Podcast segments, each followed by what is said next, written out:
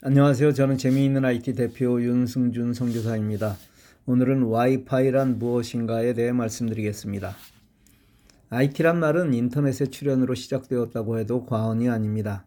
내가 알고 있는 모든 정보, 지식을 남에게 전달하는 방법이 그 이전과 확연하게 바뀌었기 때문입니다. 그렇다면 인터넷 이전에는 어떤 방법이 있었을까요? 오프라인 시절의 유일한 방법은 글로 만들어 배포하는 것이었습니다. 그게 신문이든 책이든 혹은 특정인에게만 읽혀지던 논문이든 글자로 인쇄하는 방법이었고 그건 누군가의 육체적 노력에 의해 타인에게 전달되었습니다. 그러나 인터넷이 생긴 이후 이메일이라는 초기 방법에서 홈페이지라는 단계를 거친 후 지금의 블로그, 유튜브, SNS를 이용하게 된 것입니다. 즉 예전에는 책이든 신문이든 누군가 배달해 주어야 내가 그 정보를 가질 수 있었지만 지금은 각종 SNS를 통해 전달받고 또 내가 직접 검색을 통해 원하는 정보를 얻게 되었는데 이건 100% 인터넷 덕분입니다. 인터넷은 기존의 전화망 혹은 케이블망이라는 이미 구축된 인프라를 통해 가능했습니다. 그 인프라가 가정까지 구축되어 있기에 우리는 쉽게 인터넷을 사용할 수 있는 것입니다. 그런데 초기에는 이 인터넷을 선으로 연결하는 유선 인터넷을 사용했습니다. 그건 우리가 그렇게 사용했으니 잘 아실 것입니다. 인터넷을 신청하면 인터넷 프로바이더라고 불리는 회사에서 집 밖에까지 들어와 있는 전화선이나 케이블선에 모뎀이라는 기계를 연결해 주었습니다. 그리고 그 모뎀에서 전화선보다 굵은 선을 내 컴퓨터와 연결해서 인터넷을 사용했습니다. 그런데 기존의 데스크탑 컴퓨터 외에 들고 다니며 사용하는 노트북, 랩탑 컴퓨터가 생겨났고 이 가볍고 편리한 기기에 선을 연결하여야 인터넷이 가능하다는 것은 엄청 불편하기 짝이 없었습니다. 그래서 나온 것이 무선 인터넷입니다. 그리고 이 무선 인터넷, 즉 선이 없이 무선으로 연결하는 인터넷을 우리는 와이파이라고 부르는 것입니다. 이제 우린 와이파이가 무엇인지 정의할 수 있습니다.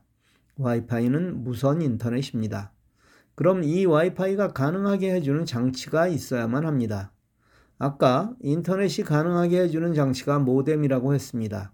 이 모뎀에서는 와이파이가 될 수 없습니다. 그래서 만든 장치가 라우터입니다. 한국말로는 무선 공유기라고 하는데 적절한 표현입니다. 이 라우터가 있어야 무선 인터넷, 즉 와이파이를 사용할 수 있는 것입니다. 그래서 지금의 와이파이 제공 회사에서는 이 모뎀과 라우터를 하나로 통합한 라우터를 제공하고 있는 것입니다. 물론 아직도 모뎀, 라우터 두 개를 다 가지고 계신 분도 있는데 내 통신 회사에 확인할 필요가 있습니다. 즉, 내 라우터가 최신 모델인지의 확인이 필요합니다. 왜냐하면 대부분 인터넷 공급자와 계약할 때 라우터를 임대라는 조건으로 월 사용료를 내고 있기 때문이고 만일 나는 구형 라우터를 사용하고 있다면 손해이기 때문입니다. 미국의 경우 내가 확인하지 않으면 늘 손해를 본다는 사실을 확실하게 알아야 합니다. 우는 아이에게 저주를 준다는 속담이 어울리는 나라입니다. 라우터는 무선 주파수를 이용하여 우리가 가진 인터넷이 가능한 기기와 연결하게 되어 있습니다. 주파수를 두 개, 즉 2.4GHz와 5GHz를 사용합니다. 그래서 라우터에 보면 두 개의 주파수를 사용한다는 의미의 dual band라고 하는 것입니다. 일반적으로 와이파이를 연결하려고 하면 라우터의 이름 뒤에 2G 또는 5G라고 붙여서 나타냅니다. 이 5G와 우리가 통신 방식의 5G, 즉 Fifth Generation은 완전히 다른 것임을 꼭 알아야 합니다. 2.4GHz는 연결 범위가 조금 넓고 5GHz는 신호의 강도가 조금 더 셉니다. 따라서 내 라우터가 어디에 위치하고 있는가에 따라 어떤 주파수에 연결할지 잘 선택해야 좋은 강도의 와이파이를 사용할 수 있습니다. 곧 모든 가정에서 스마트 플러그와 같은 스마트 기기를 사용할 것인데 이것은 대부분 와이파이 2.4GHz로만 연결이 가능함도 꼭 기억하시길 바랍니다. 라우터에는 이름과 패스워드가 있습니다. 기본적으로 공장에서 출고될 때 붙여져 나옵니다. 물론 이것을 내가 변경할 수도 있습니다. 모든 사람이 무료로 사용하게 하는 라우터를 공공 와이파이라고 하는데 이 경우는 패스워드를 붙이지 않습니다. 또 라우터의 이름 뒤에 free라고 붙어 있어 쉽게 구분할 수 있습니다. 공항과 같은 곳에서 무료로 인터넷을 사용할 수 있게 하기 위함입니다. 한국의 경우 이 공공 와이파이는 버스, 지하철, 공원 등 다양한 곳에서 제공하고 있습니다. 여기서 하나 더 배우고 갑시다. 만일 아직 인터넷 인프라가 구축되지 않은 나라에서 지금과 같은 방법으로 인프라를 새로 구축하는 데는 어마어마한 비용이 들어가게 됩니다. 무엇보다 전기를 끌어오는데 엄청난 비용이 들고 어찌되었던 선을 깔아야 하기 때문입니다. 그런데 여기에 새로운 방법이 등장했습니다. 여러분은 전기차로 유명한 일론 머스크라는 사람을 잘 아실 것입니다. 그는 테슬라라는 전기차 회사뿐 아니라 위성을 발사하는 스페이스X라는 회사도 가지고 있습니다. 이들이 또 다른 회사, 스타링크라는 회사를 가지고 있는데 이들은 인공위성을 이용한 인터넷 서비스를 지금 시행하고 있습니다. 이 방법은 지구 궤도에 수많은 인공위성을 쏘아 올려 이 인공위성을 통해 무선으로 인터넷 서비스를 실행하고 있는 것입니다. 여기서 쏘는 전파를 받을 장치인 소형 접시 안테나만 있으면 인터넷이 가능합니다.